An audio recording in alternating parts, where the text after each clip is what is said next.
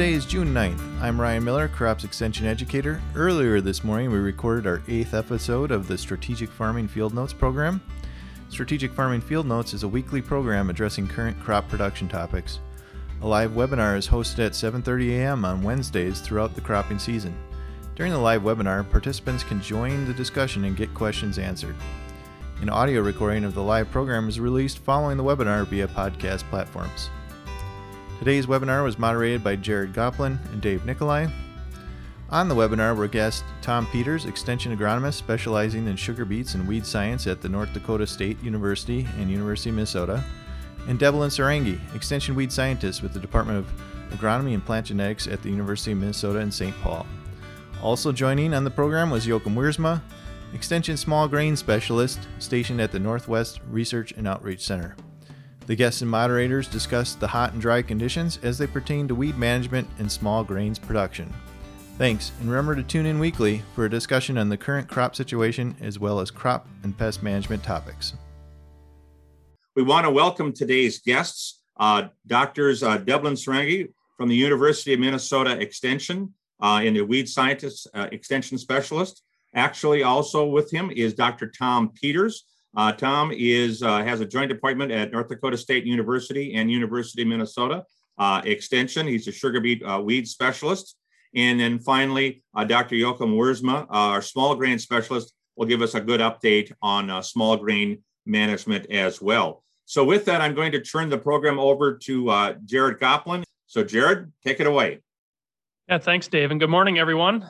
we definitely would like to extend a warm welcome to our speakers today uh, folks do have questions, let us know. That's what we're here to do is answer any of those questions. And uh, to kick us off, I guess for the the day, I think we'll start on the topic of weed management because uh, you know with these hot, dry conditions, uh, you know we've been well into the 90s, if not the 100 degree mark, for a number of days now. With the forecast that uh, seems like these this weather pattern is going to hold up for a while. There has been some obviously relief with some rain showers in some areas, but uh, a lot of times those are, are quite localized and maybe not very widespread. So um, there is some chances, I guess, going into the next few days and into the weekend. But just knowing that a lot of folks are out there now or will be this week, you know, doing some post-emergence weed control uh, applications. I guess I'd, I'd, like to start there um, with Tom and Debalin, and then we'll move over to, to Jochum. Folks have small grain questions as well. But you know, Tom, I guess we'll start with you. You know, we talked a little bit before the call on on weeds being patchy, maybe weed emergence being down.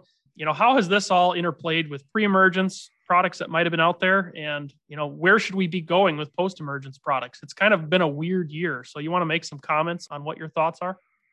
I would. Thank you, Jared. Um, and thanks for inviting me to today's meeting. I think this is a very timely and important conversation. So, dare I say, Jared, there might be fewer weeds this year than other years. So, somebody's saying, wait a second, not on my farm. I have just as many weeds as, as ever. Uh, but I, I'm seeing fewer weeds, especially small seeded broadleaves in my experiments. The other thing that's different for me is we're seeing different weeds.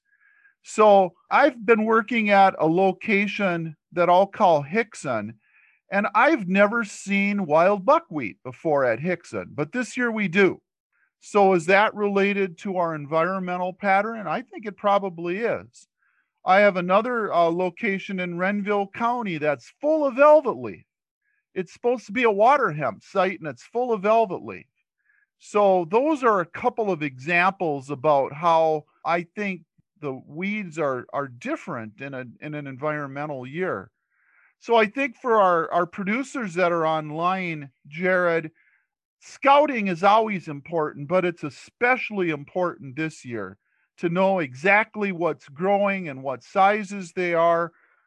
I think uh, you mentioned the patchy nature, so it doesn't mean the edge of the field. You have to walk the field to make sure you're not surprised by anything.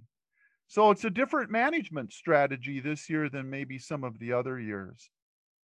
I would agree, Tom. You know, just some of the observations in my neck of the woods here in Western Minnesota is, you know, we were dry early.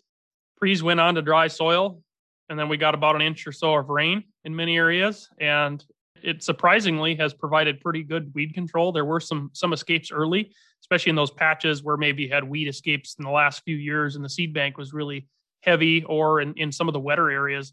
But surprisingly, that those pre's, um, you know, just based on some of the injury on soybeans, you know, some of that rainfall activity, I think splashed some products that were laying on that soil surface, at least the ones that didn't blow away, uh, onto those those leaves, and and I think we might have seen a little bit more sort of reach back, if you want to call it that, than than normal, just based on how the conditions sort of went.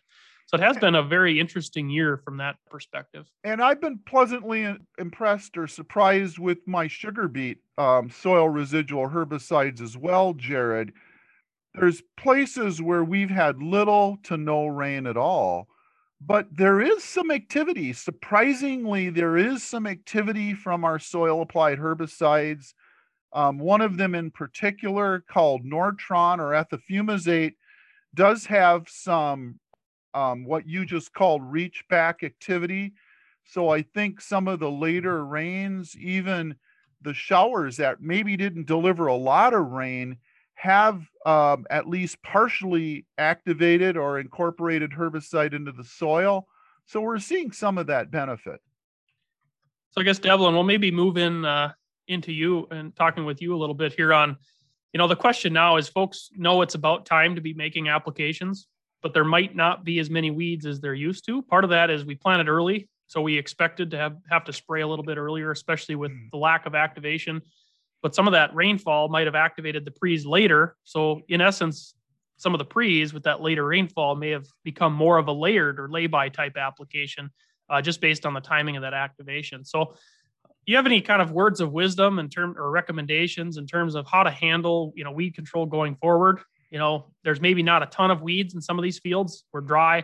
You know, how should we approach that? Should we wait on applications? Should we, you know, plan them earlier with some residual products, or um, kind of what are your thoughts on how, where we should go from here? I guess uh, in terms of weed control. Well, so again, thank you for inviting me today. So yeah, I mean, this is an interesting year, and uh, I have seen one thing like uh, whenever there is a little bit moisture the weeds started emerging and then when the soil is dry they stopped emerging. So in one of my research plot uh, in renville county near franklin minnesota i have seen like uh, lamb's quarters which is like 10 inch high as well as like just coming up. So like in my research plot what i concluded is probably the pre's didn't activate uh, initially that lamb's quarter came through and then it got some moisture. So it was uh, growing well. Then it stopped emerging due to the dry condition. Again it got a little bit of rainfall. So the weed height is one of the like uh, critical measure for post emergence application and it's a bit tricky because uh, you'll see probably 10% of your weeds are already five, six inch or maybe seven, eight inch tall, and some of them are coming back, coming up. So uh, it's a bit tricky. So when you should apply your post emergence? So I would say like uh, definitely go with uh, average height, which is three to four inch. I mean, uh, don't let those uh, early emerger uh, past like six seven inch because then you will have less control on on them. Uh, because we always talk about less than four inch high weeds to control.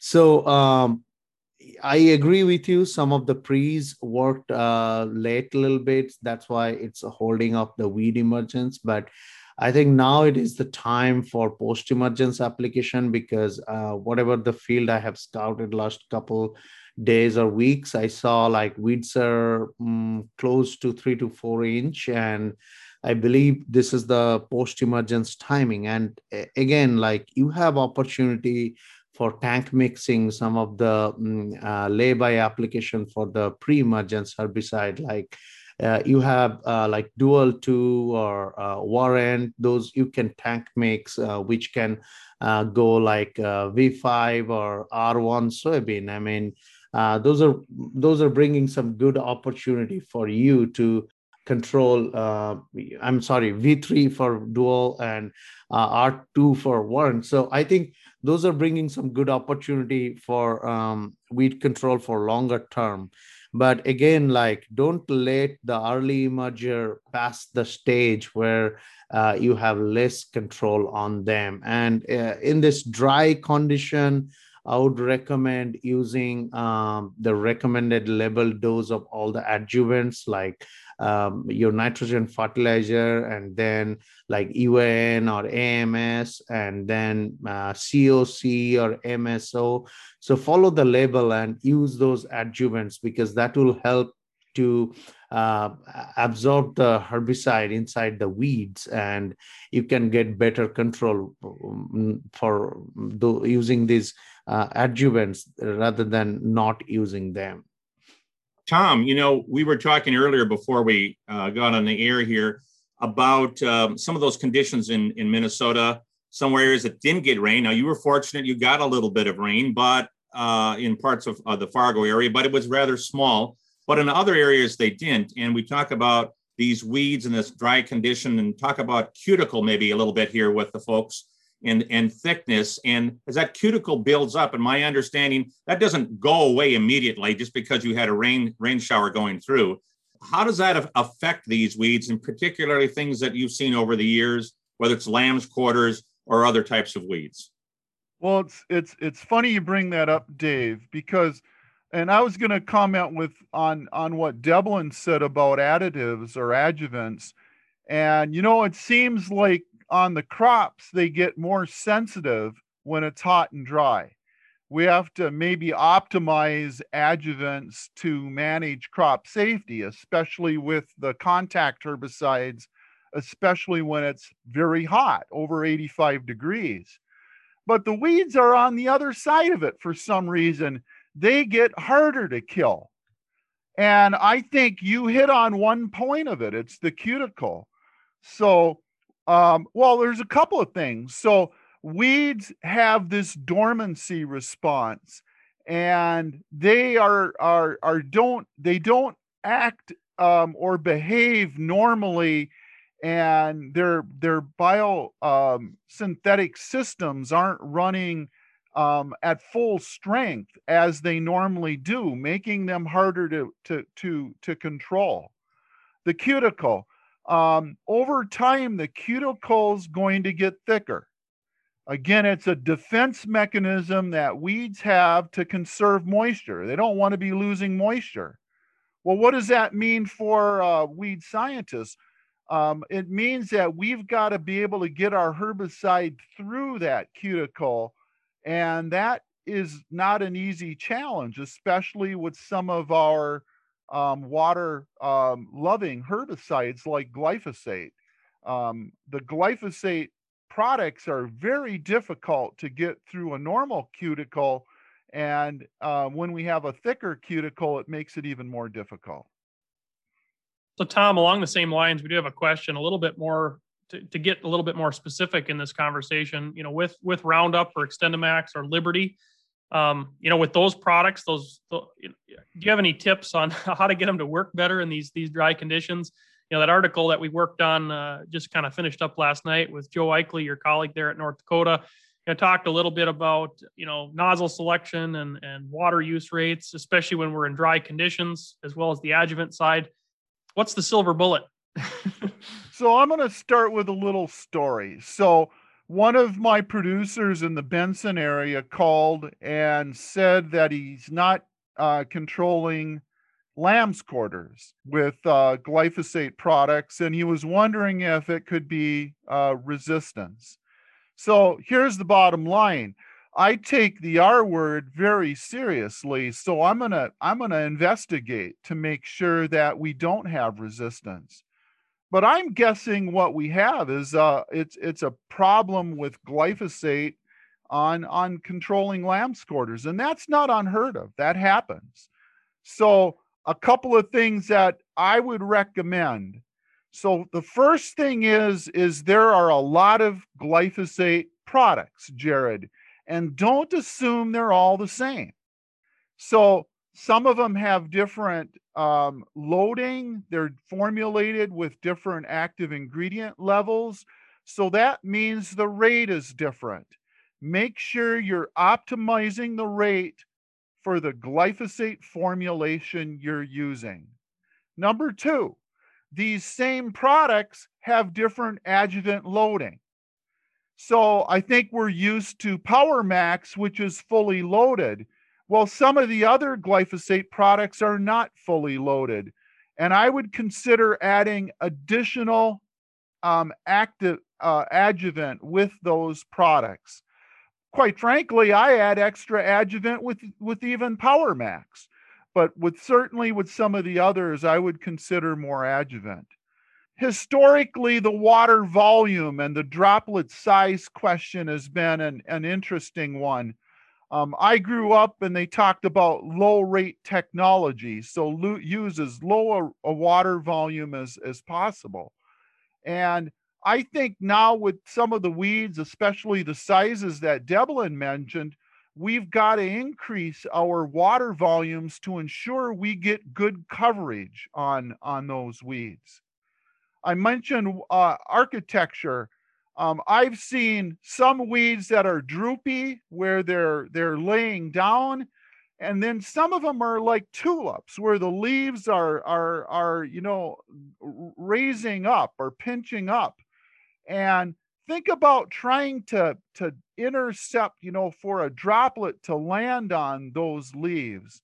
So how do we need to modify our our applications in order to hit these targets that are ever changing you know one of the other things that we've we've talked about in the last few days especially with the dry weather um, and of course, the NDAWN network has the the Delta T uh, tool that uh, you know is, is some indication of you know eva- basically evaporation of those droplets. And you know, I just planted a, a new lawn outside my house last week, and uh, with all this hot weather, I've had to run a sprinkler more than I'd like to.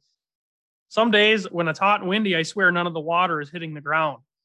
What is that like when we're spraying on some of these hot days? Of course, uh, you know there were were a number of fields that were sprayed when it was really dry conditions um, you know what's happening to those droplets when we're when we're just so hot and dry Debalin, yeah. why don't you take a stab at that one and then I'll add some thoughts as well. Well, the that's a good question. So sometime when you are using nozzle which is creating very fine droplets in a hot and dry condition, it it is quite possible that uh, droplets are not reaching to the canopy. It's probably evaporating right away, or probably part of it uh, not reaching. So basically, your um, um, like herbicide application efficacy is probably 70% or 50%, uh, depending on the weather um, situation. So it's always better idea to uh, in hot and dry condition use a little bit uh, coarser uh, droplet so that uh, it's heavy and it will reach to the plants um, more effective efficiently than uh, your very fine droplets. And uh, anyhow for uh, herbicide like XtendiMax or um, other like um, glyphosate we can do that. But now question comes for the contact herbicide like Flexstar, Liberty because we talk about coverage and then if you um, uh, uh, increase your droplet size then coverage could be an issue. So i think uh, one approach you could like one could take is uh, increase the carrier volume. So um, rather than 15 probably go with 20 gallons per acre. Uh, that will probably give you uh, proper coverage and you can uh, increase the droplet size. So um, it is not evaporating immediately. And then uh, adding some surfactant like uh, oil like coc uh, that will kind of hold your herbicide on the plant surface for a little bit longer period of time than just the herbicide with water I have to reinforce everything that Debalin said. He's absolutely right. So these fines are evaporating. They're not even hitting the surface. They're evaporating before they get to the surface. And then the droplets that do reach the surface, you know, we need sufficient moisture to facilitate the absorption of the herbicide into the plant. And I think there are, you could make a case that the droplet is evaporating off the leaf before it can be taken up into the plant. Now, I went to school with a professor named Dr. John Nalewaja. And Dr. Nalewaja had this pile idea where he said that instead of spreading out the droplet uh, across the leaf, maybe under these adverse conditions, it's better if it's in a pile where that droplet is is uh, it doesn't evaporate so as as quickly as under normal conditions or or when it's spread out evenly over the leaf. And again, that would work for certain products, um, certainly the glyphosate products, um, but it doesn't work as well for maybe some of the others like the contact herbicides. So, so we mentioned it, we've both said it. I think really looking at modifying our adjuvant selection and characteristics of adjuvants is something that's really important. And I will tell you that the whole adjuvant area is very complicated.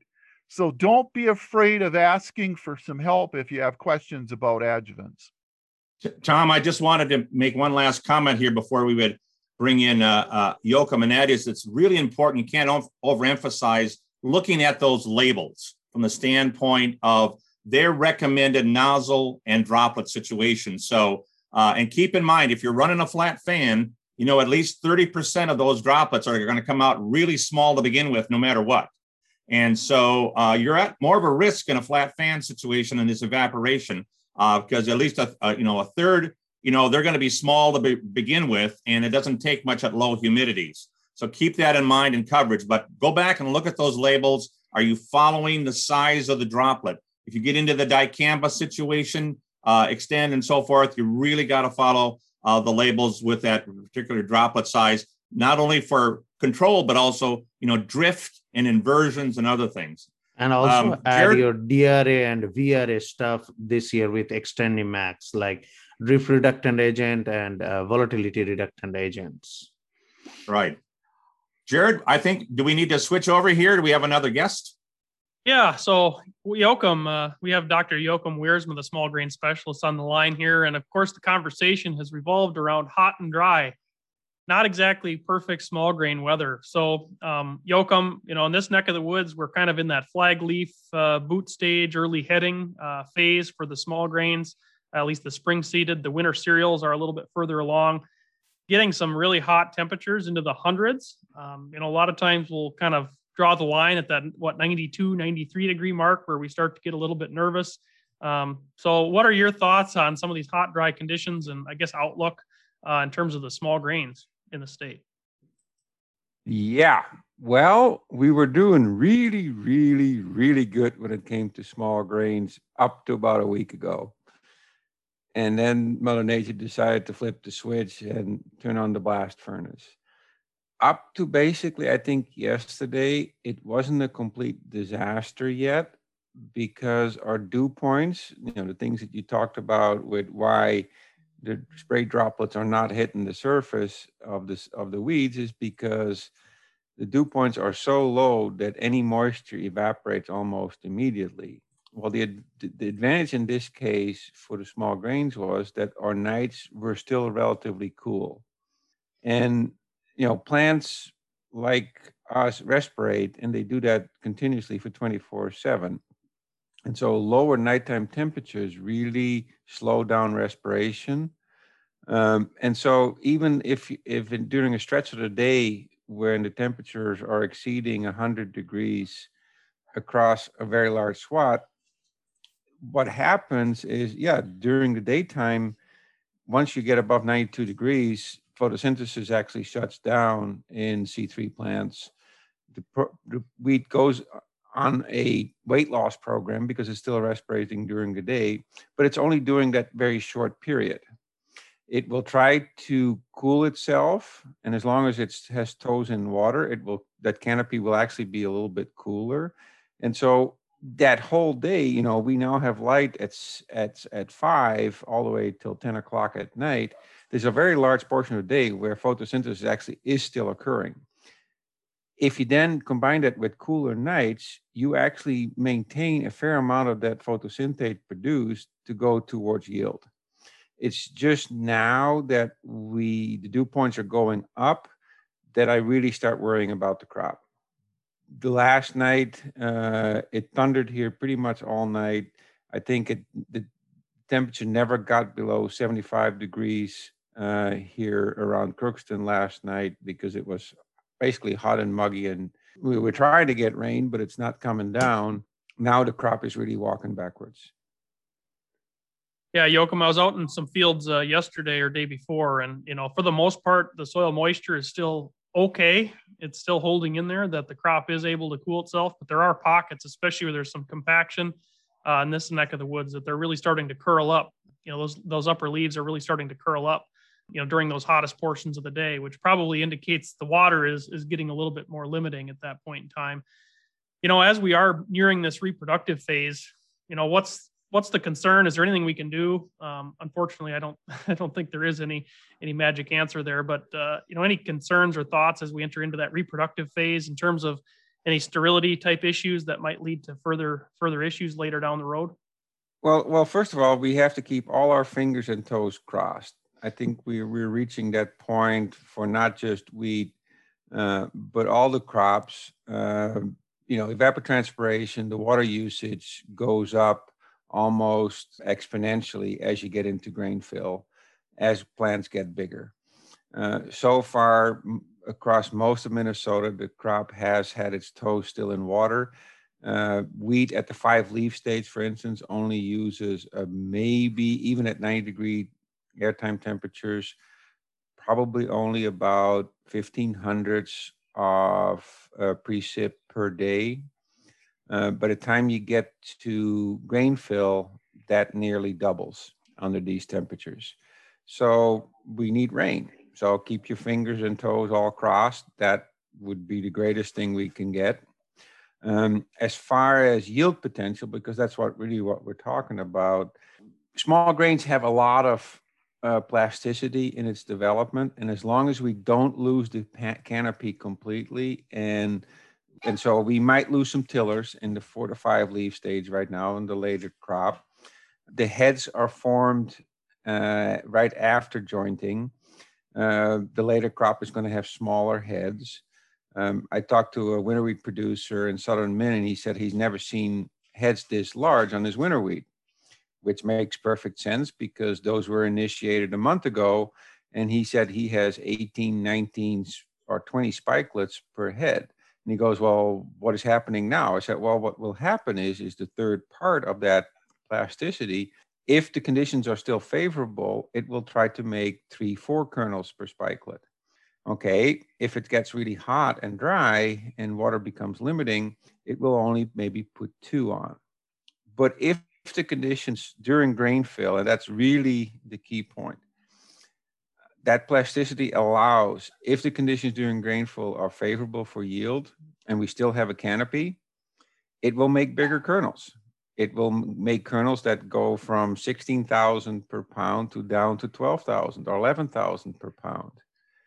And so I'm still keeping the glass half full rather than half empty because I can't forecast uh, that far ahead. Uh, the winter wheat that is in grain fill right now was good, like I said, up to just now. It's just now that those nighttime temperatures are creeping up and the dew points are creeping up that I get worried.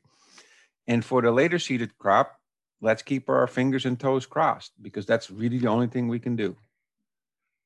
So, in terms of disease management, of course, we do have our scouts uh, running throughout the state now for the most things for the most part things have been really quiet. I think there's been a lot of bored scouts out there not finding a whole heck of a lot aside from some aphids. But um, you know as we move into this flowering period you know what's your outlook or recommendations in terms of scab management?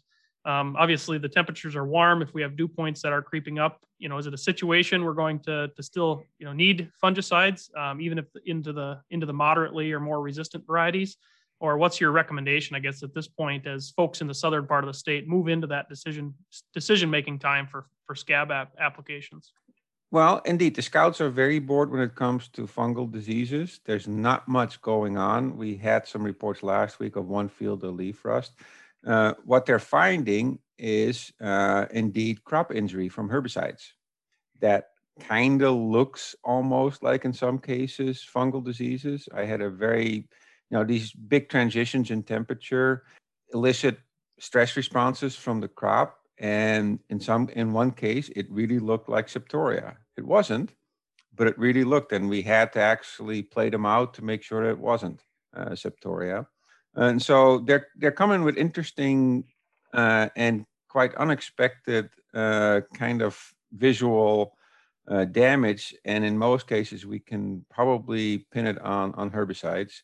So it is quiet out there for diseases because you need three things for fungal diseases to start. You have to have a susceptible host, you have to have the pathogen present, and then you have to have the right weather. Well, the very low dew points pretty much mean up to this point, we haven't had to leaf wetness periods. There is no dew in that canopy in the morning and overnight. That greatly reduces the risk of infections. And so the decisions for fungicides have indeed become very difficult. And it really comes down to a case by case basis. And it, it depends indeed on the local situation, the variety. And so I'll give you an example. Um, I work with a rye grower uh, who's in the feed in the food market, who has a couple fields of rye around uh, southeast Minnesota in southeast Minnesota, and he's been one of the lucky ones to receive adequate precip. He has very fertile soils, high organic matter, and the fields are all very well protected. Okay, he's in a situation that he does get dews in the morning. And so we pulled the trigger even though the risk models for the whole region basically said there was no risk. I talked to a barley producer um, yesterday in Southern Min, and he has uh, he's growing Pinnacle, which is known to be very susceptible to net blotch, And in that situation, too, in one of his fields, the net blotch had reached the middle of the canopy. So, despite the very dry conditions and relatively low risk for fusarium head blight, we decided that it, in that case, that field, you needed to use a fungicide because I, the net blotch will continue once it's established. It will slow down, but it doesn't stop once it's established in that canopy. And so it's a very case by case decision. There is no blanket recommendation right now uh, because the maps, in, in many ways, are somewhat misleading. You really have to look at the microclimate of individual fields and, and the situation and the combination with variety. And so call me. That's the only thing I can tell you. Call me because I can't give you a blanket recommendation. I, I think that's that's good recommendation. Um, Jared, you know, at the risk of going a tiny bit over here, we do have a question that came in. Uh, maybe throw back to Debalin and, and Tom here as we finish out. Uh, this came from one uh, individual, and he asked, or, or she asked, does spraying during a cooler part of the day, in other words, in the morning, provide for better weed control when crops and weeds are drought stressed? So it's kind of a toss up question for both of you. And I'll go second. Okay.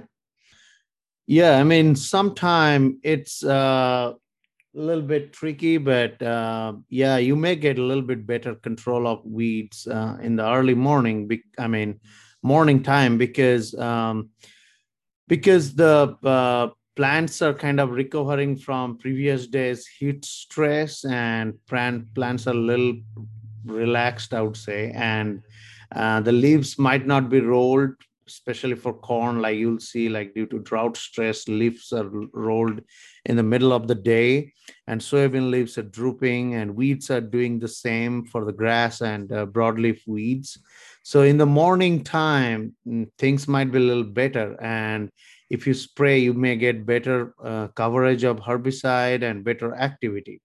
But at the same time, you have to think about few other factors. So number one, if there is not enough light present, like you are spraying mm, at, at sunrise or even before sunrise, then the problem is um, the plants are not uh, uh, doing the photosynthesis uh, actively, and that may reduce your herbicide activity. And second thing is uh, some herbicides like uh, XtendiMax and um, and even other herbicides. There is a potential chance for uh, temperature inversion uh, early in the morning before sunrise. And then that off target movement may cause injury to your adjacent field. So you have to be really careful. Just check the weather, whether it is really uh, like uh, indicating that there could be temperature inversion. Probably, I would not recommend doing, uh, spraying any herbicide during that time. But if uh, temperature is good, light is okay, probably morning spray would be better for drought conditions. Tom, anything? yeah. So Debalin and Dave, I want to ask you a question. Whose side are you on? Are you on the side of the weeds or the crop? So Debalin's on the side of the weeds. So he's optimizing conditions for controlling weeds. He's he's um, spraying under more humid conditions, under conditions where the weeds are hydrated and they're going to be easier to control. I'm on the side of the crop. And the problem with going out there in the morning, especially with contact herbicides, is they're going to have to suffer during the heat of the day. So um, the damage from contact herbicides come two, three, four hours after you apply. And that's going to be into the heat of the day. So, you know, the answer, Dave, is it's a compromise. Um, what's challenging this year is our crop stages. We have crop stages all over the place. I've got sugar beets that are germinating and at the eight leaf stage, all in the same field. So it's a real challenge as to should I go out there early to try to optimize my weed control, or should I go out there later, maybe at four o'clock, five o'clock, when the sun is is not as as strong or when the uh, temperatures might be starting to subside so I can protect my crop a little better. So it's a tough question for, for us, Dave. So, well, so, uh, certainly Tom, we won't get all of the answers. All I can say it's going to be really critical this next week with warm temperatures. Uh, corn on the eastern side of the state is really growing fast. So you're uh, I'm going to just leave you with watch that label. The height of that crop is going to be very important as well as the weed height. Uh, and you're going to have to, you know, basically, uh, you know, uh, take that needle and, and see if you can get uh, get through the right timing in terms of that as you go forward. Well, with that, our, our clock is ticking on here, Jared. I think we're going to stop at this part of the program. Uh, as we indicated, this is recorded and is available as a podcast. Uh, we will be back next week with some timely subject matter, probably a little bit more in depth in uh, in the weather in terms of that, uh, uh pest control, scouting, and, and also talk about some upcoming uh, meetings that are be very important for folks. Uh, we are having a, a short three question survey when you leave the program today, but we really want to thank our speakers and our guests today, Drs. Tom Peters, Debalin Sarangi, and Dr. Jochum Wiersma for being here uh, with us at this point in time. And again, if you have questions for these folks who didn't get them in, certainly uh, you can send them an email as well, or one of us, and make the contact uh, with it. Jared, any other last comments at this point in time? Otherwise, I think uh, we've uh, completed our time. Well, I guess we thank you for uh, joining us today, and stay tuned into Minnesota Crop News. We will have a another article that will come out going into a little bit more detail in terms of recommendations in into spring in these hot, dry conditions. So that's a good point. So if you haven't subscribed to Minnesota Crop News, uh, just uh, search for that, Google for that, and uh, and sign on. But uh, uh, the next day or so, uh, very important one we're putting out on weed science and and weed control. And I'm sure we're going to be having more crop news from Jochum Wiersma because he's got an active pen and and and a computer on his end as well uh, in terms of that. So with that, thank you again. We're going to sign off for today, and we look forward to uh, meeting with you uh, same time uh, next Wednesday at 7:30 uh, for uh, strategic farming field notes. Thank you.